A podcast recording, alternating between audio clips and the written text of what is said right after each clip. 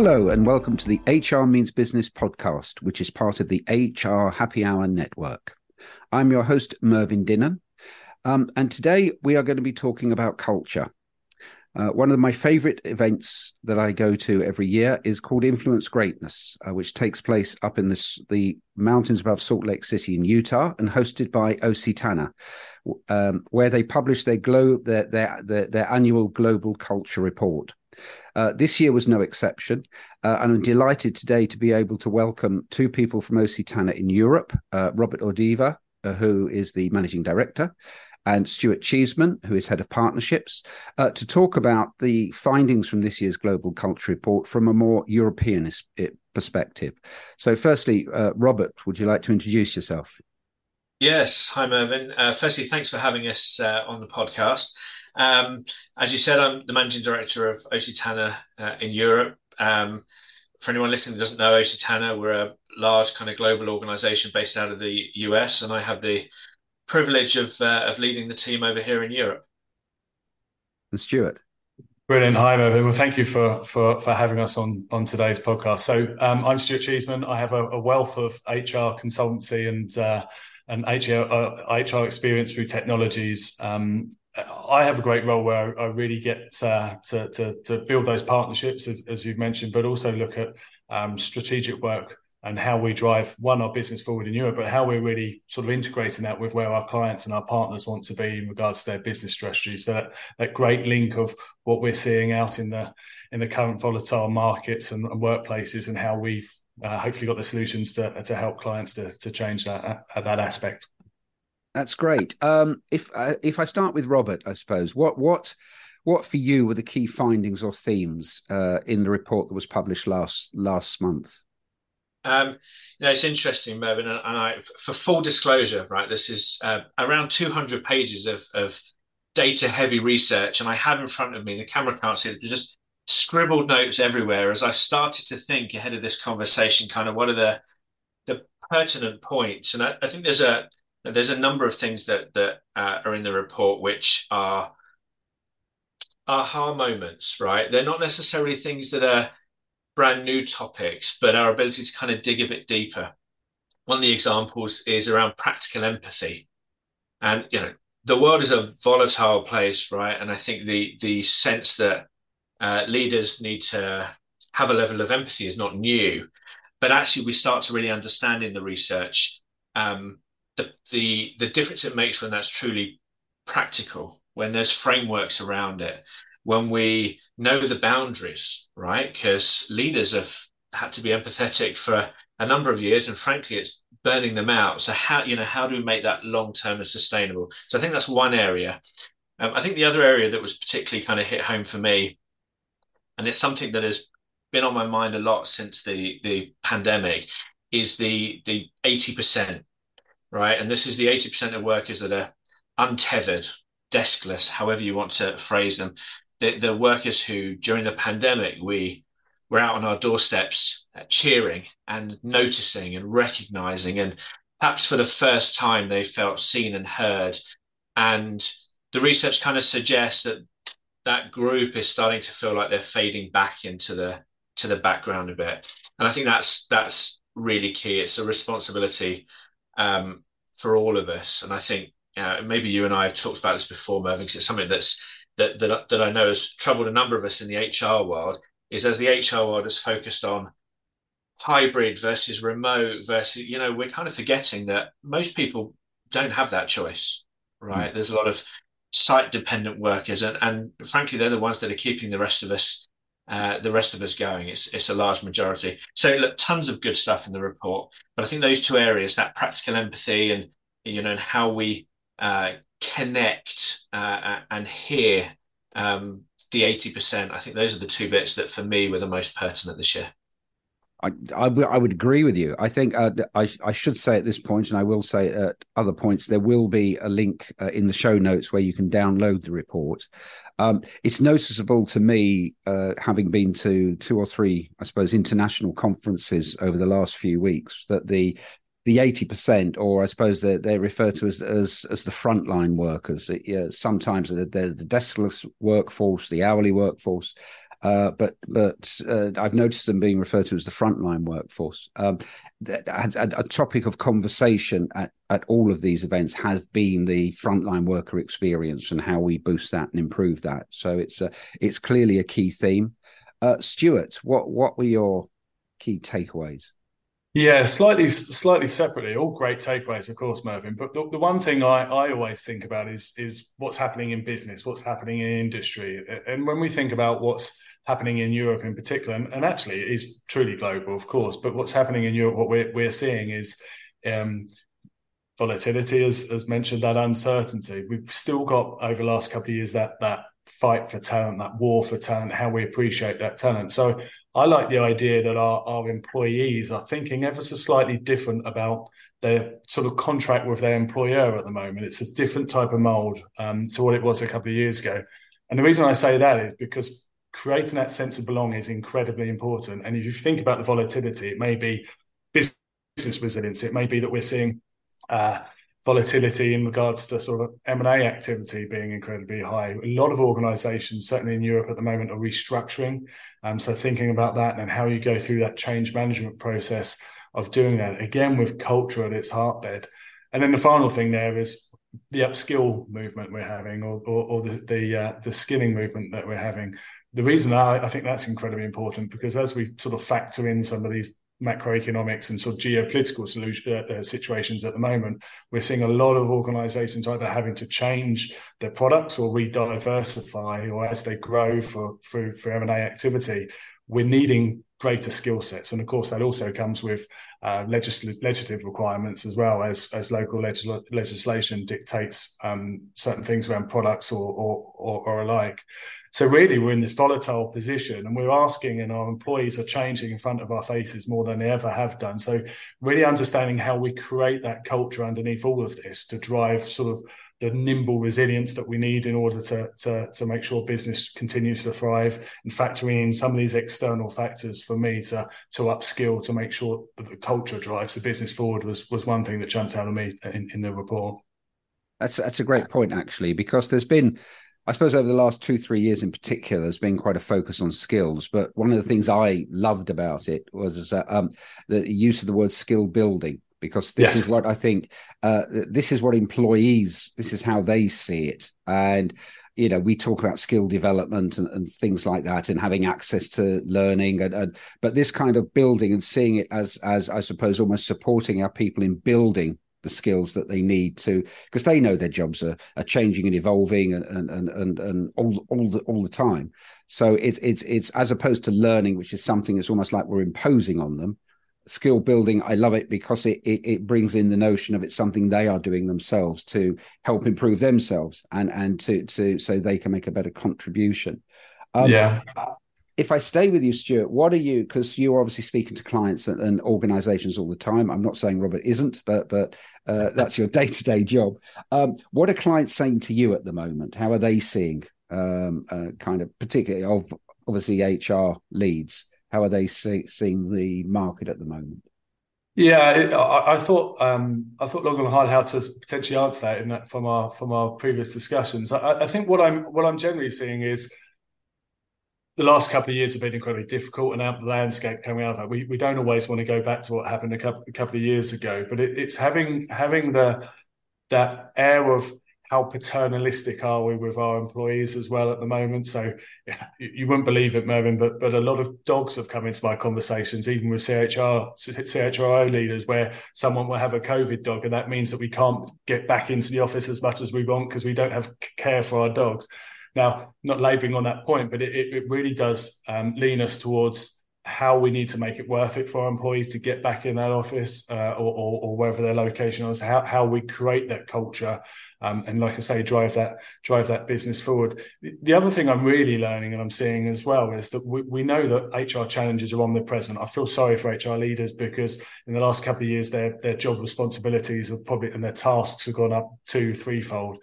Um, so we're relying on our on our HR leaders uh, more so than we have done before. I think that's out of actually, like I say, that that view of the employee wanting to be more or, or wanting more paternalism from their employer but why I mention all this is because I think sometimes what I'm seeing is actually identifying where the challenges are. We know those challenges are there, but how does it actually uh, relate back to, to a territory, a business unit, a function within the business, and then understanding how how you uh, um, deploy strategies to, to, to overcome that. Of course, a lot of this has to be uh, holistic cultures, but understanding certainly with businesses in Europe where there are so many countries um, within that territory, how how different nuanced countries are um, approaching their cultures perhaps um, slightly differently uh, country by country, but under one holistic banner. So I think identifying using data to drive data driven strategies towards um, overcoming some of those challenges is incredibly important as well. Mm. And Robert, what um, I, I, suppose the the the, um, the issues that organisations are trying to deal with uh, when when they're using uh, an um, the tech from an organization like yourself. Uh, uh, um, uh, to do i guess with mainly retention is it? Or are you finding it's it's it's more to do with kind of immediate culture now? Yeah it's interesting. I think it it um, it differs right? We ha- we have uh, a range of uh, clients who are at different stages in their journey. Um, it wouldn't be unusual for a for a, a client to approach us to want our support because they have some immediate challenges it could be retention, it could be well-being, it could be connecting to their front line, whatever that immediate need is. And then as that partnership kind of evolves, it it uh, almost always becomes much more about business advantage. So they're not doing it to solve a problem. Uh, mm. they might that might be the initial indicator for them to go, I need something, but it always evolves into how do we use that to to better build our business? So an example I would give, if you think about um, uh, skill building, we would we would help organizations recognize employees who are building their skills, and in doing so, help the business improve their resilience to change. And the business in turn is helping its uh, retention, its well-being, its connection, its ability to communicate purpose. There's always lots of, you know, kind of element to it. But I would say, and and and Stuart, maybe maybe you'll have a, a view on this, but I would say often it would start with something needs improving. Um, yeah. Employee survey scores, whatever it might be, and then it kind of quickly moves on to them being able to see the benefit to the business of doing so. I think we um, we know because we've been in the business for forever.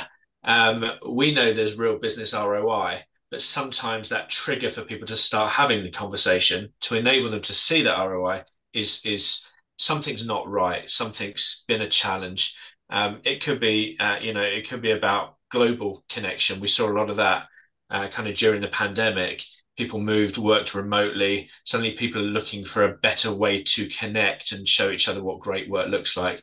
Um, but post pandemic, that continues to be important because they've started to see the business results, not just the the sticky plaster, if you like, that they originally looked for. Hmm. Yeah, I think that's a, a, a, very good point in regards to let's think about this as fulfillment and belonging. If you create the right fulfillment and belonging within an organization, the psychological safety where employees can be outspoken to improve results and to, to shape and change business and they're comfortable in doing so, then you have a thriving business. And then that almost mitigates some of your other challenges, doesn't it? In regards to why would I want to leave this business where I know I belong? I know I've got a, a vehicle to go forward and, and succeed. So, so for me, it's, it's that. I think the, the other interesting point that we are seeing sort of the culture and perhaps recognition come a little bit more into, into play is even from a product line. Okay. So where there's, um, a service related industry, an airline may be a good example, where we're seeing um, employees be the face of the organization at times of difficulty, whether there's a flight cancelled or, or, whatever, or there's suddenly upheaval, um, sometimes a lot out, outside of the business's control. We're actually seeing that used to, to to prompt the reaction of how in a service orientated business the employees are are gearing themselves and gearing their business for success as well so again it's a couple of measures there certainly around the retention piece mervyn and making sure that air of fulfillment but also to to, to outwardly um, improve the business as well from from the sort of ground upwards yeah there was um talking the frontline uh, workforce there was a stat, wasn't there? Something around fifty percent of it uh, of them uh, feel expendable. Yeah. Yeah, which is pretty sad, right? I yeah. mean, if you if you think about the the high regard in which they were considered when when we were struggling. Um, some some disconnect has happened there, and I think you know I think some of that, as we talked about, is being so focused on remote working and returning and what the new normal. I mean, we don't hear that phrase anymore. I think we've all accepted there there isn't uh, any such thing as a as a, as a normal. Um, but I think I think whilst we all focused on that, we we lost touch. I think of some of that some of that connection with our front line, and we see. Now we have some. Um, there's some incredible stories of people doing uh, good stuff, and you'll have seen some of this, I'm sure, at, at Influence Greatness. But the work that Starbucks are doing to connect with those people who are who are frontline uh, in their stores. The work that um, IAG, an insurance company about out of Australia, did to connect to their people during some of the kind of natural disasters that they that they were having to tackle.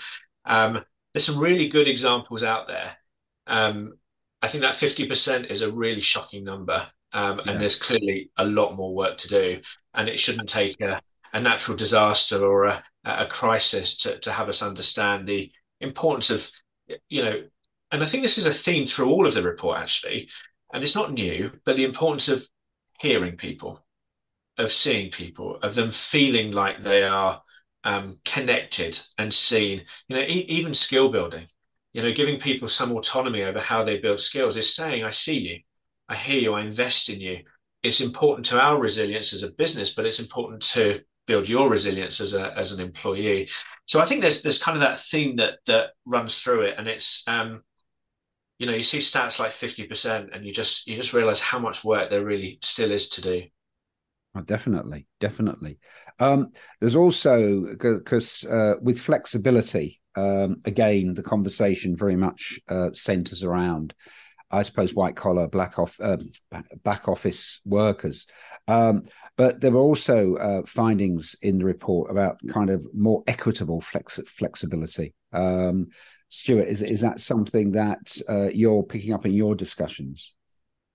Yeah, absolutely. I think we need to we need to make sure we're first of all we're we're nimble in in in our in our flexibility. It sounds sounds silly. It's almost uh, um, same same description, but we need to make sure we're we're we're proactive. We're we're we're considering this. I think um, it goes back to that point of how you do it, but you're not discriminating or you're making it an, an equal playing field.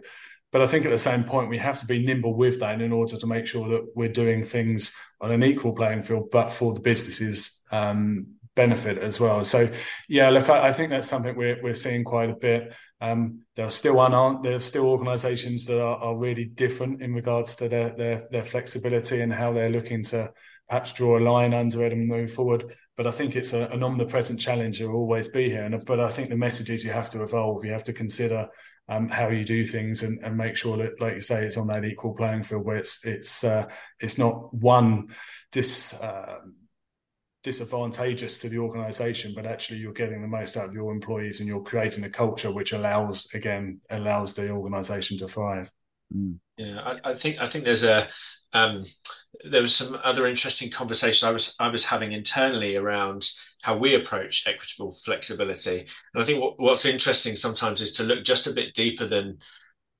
what we've naturally seen as flexibility which is where i work or when i work but also how i work um, and we, I mean, we have a large number of workers. Uh, Mervyn, I think you visited our our uh, HQ. We have a large number of workers who are on the factory floor, right, manufacturing, yeah. distribution. Um, and whilst they have a shift time that maybe is harder to move than it might be for, say, Stuart or, or my role, um, the autonomy that we're able to give them in terms of experimenting, control over how the work is done, in terms of uh, what's prioritized and how it's prioritized, giving them the chance to be creative within that sometimes is, is a missed element. You know, I think it's very easy to say, well, we, you, you know, you can't change the shift of a uh, of a Starbucks uh, uh, barista. We have an open time and a shift time, but actually, um, businesses that are able to give some level of autonomy or flexibility in terms of how the work is done and how the team is is operating, I think I, I think can gain uh, some advantage there.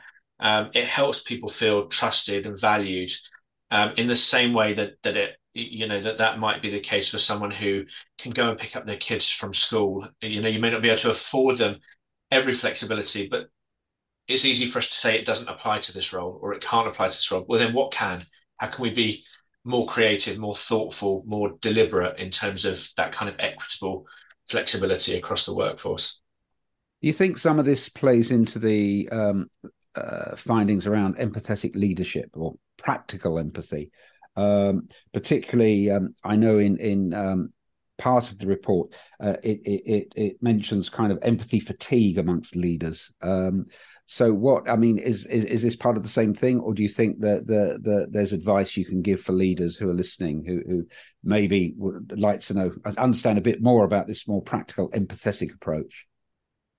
Yeah, I, I think to, to answer that one, maybe I think yeah again, uh, much like HR leaders, our leaders were, are, are, under greater pressure. They're asked to do so much more than they, than they ever have done before. Again, with volatility within business, that's putting more pressure pressure on leaders. And it, it sort of uh, bring that together with what we were saying of a changing employee as well, which I think we've certainly seen over the last couple of years. And, and, and there are obviously what we've gone through. There's there's um, well-being uh, criteria here to consider as well. So I think there's a balance is, is what I'm trying to say is is how and understand your workforce. You know, what are their talent magnets? I love that phrase or talent magnet talent magnets. How how how do we know how to to get the best out of them? But I think a lot of it is through empathy and a lot of it is through communication as well. So how are we communicating? And it might be different levels of communication to certain different um, business units or different personnel within effect. But I think we need to we need to encompass and and realize that we have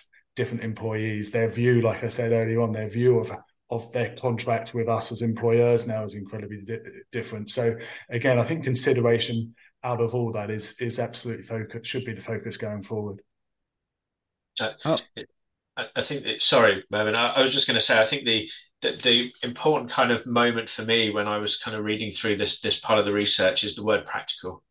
So mm. I think yeah. we've long understood that leaders um, need to be empathetic, need to understand, but it's how you turn that into some kind of action.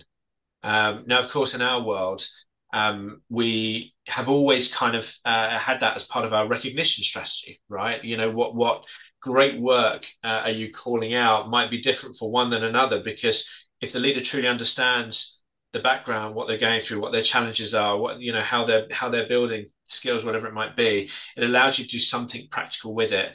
I think um, sometimes, and maybe you know, my background is is HR, and uh, you know, I've been doing it for a long time, and you kind of my entry into HR was, you know, it's tea and sympathy, and we listen lots, you know, and I think I think we've all recognised those days have shifted, and they have for line managers too.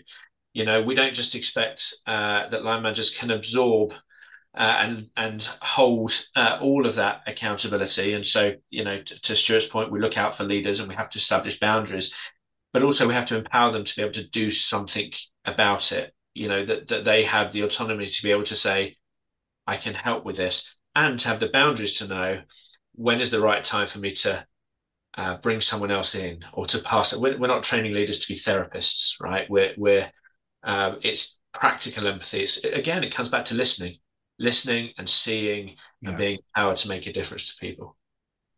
I should at this point um, uh, let people know listening. Uh, if you go way back to episode one of HR Means Business, uh, you'll you'll find me talking to Robert about his early uh, career in HR and belonging. So um, there you go.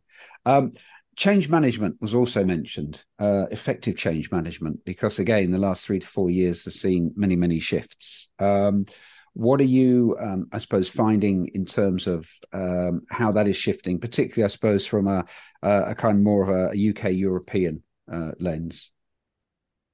Yeah, I think we're, as alluded to earlier, we're seeing that volatility. I'll keep going back to that, but we're seeing significant change. You know, M and A activity increasing, a lot of reorganisation, restructuring, as well as, like we say, potentially diversification in products, meaning we we rebuild, we uh, skill building, as such. So all of this becomes with significant change within within business.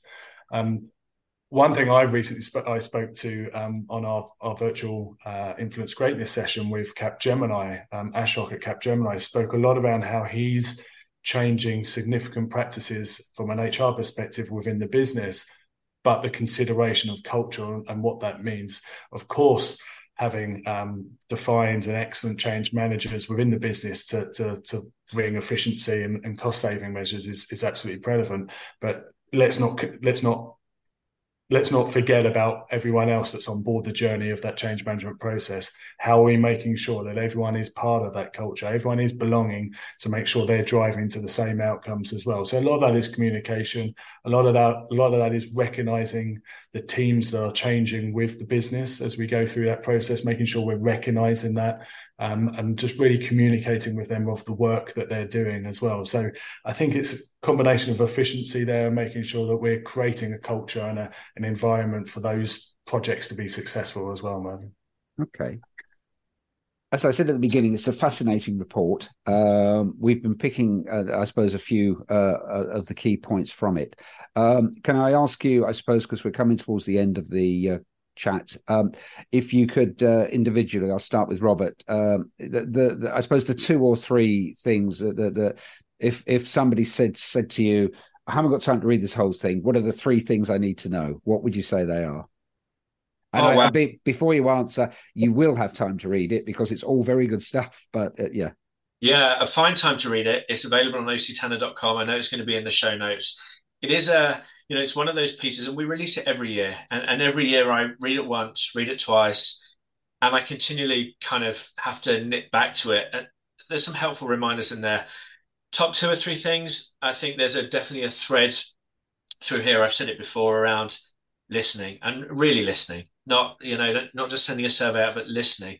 Uh, when you when you talk about change, there was a great stat. It's and I've written it somewhere here. Something like the you know if you if you listen uh, to employees and you involve them in conversations, even if the outcome is not what they're looking for, the chance of that change being perceived as positive is like one thousand two hundred and something percent improved. So I think I think there's a real theme through here about about uh, listening more. I think the other thing that I'd encourage is, is towards the back of the report. There's some uh, detailed kind of analysis regionally around the globe.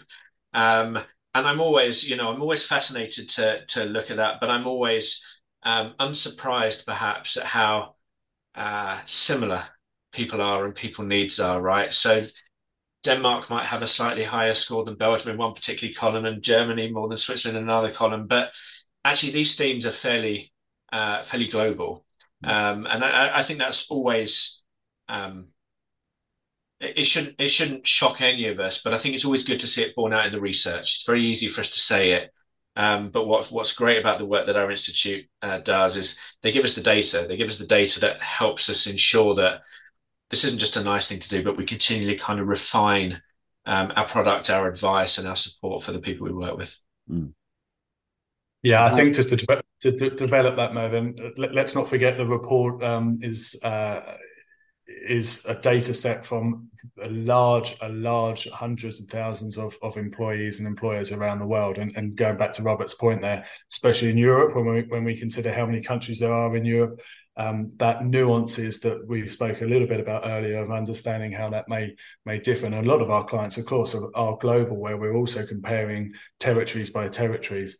So, so for me, a great point by Robert to steer towards the analytics at the back of the report you know, like any report, very, very um, exciting and, and informative executive summary. But for me, I the, the one thing I wanted to say is I've spoken to a lot of leaders that used a report almost to define that business case, use some of the statistics out of that report to go back and say, this is why we need to improve our culture. This is what we need to do. You know, if if a, if an organization can have their retention statistics or percentages or absenteeism levels there are there's statistics in there that gives examples to go back into the business and say this is my ambition to change the culture because it means that we can save x y and z or we can increase our productivity by x y and z as well. So there's a couple of things there. It's just using the data and then using the data to think about how it can impact impact the business of the reader as well. That, that's great advice, actually. And I, I mean, for me, uh, the, the, when I first, before we had our first session um, in the US on it. I, I, was just flicking through, if you like, the the key findings. You know, give me the summary first, and then we'll dig in the detail. And just the words, you know, nimble resilience, equitable flexibility, empathetic leadership, awareness. Um, effective. I, I, it, it's a very positive, but it's also understanding. It's practical. It, it's understanding. It's all about listening to people, which is um, something that the research you know, across the board tends to find organizations don't necessarily do well enough. So it's uh, no, I think it's a great report. Uh, the link will be in the show notes. Uh, octanner.com is is where you can um, also find it. Uh, and I would like to thank Robert and Stuart. Thank you, Thank you. Thank you. It's Thanks a for having pleasure.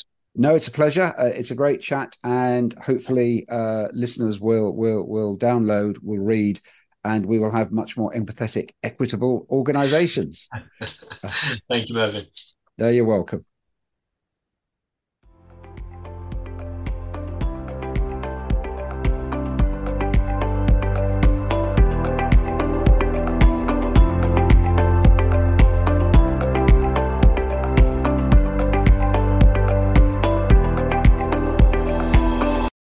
Lucky Land Casino asking people what's the weirdest place you've gotten lucky? Lucky? In line at the deli, I guess? Aha, in my dentist's office. More than once, actually. Do I have to say? Yes, you do. In the car before my kids' PTA meeting. Really? Yes. Excuse me, what's the weirdest place you've gotten lucky? I never win and tell. Well, there you have it. You can get lucky anywhere playing at LuckyLandSlots.com. Play for free right now. Are you feeling lucky? No purchase necessary. Void where prohibited by law. 18 plus. Terms and conditions apply. See website for details.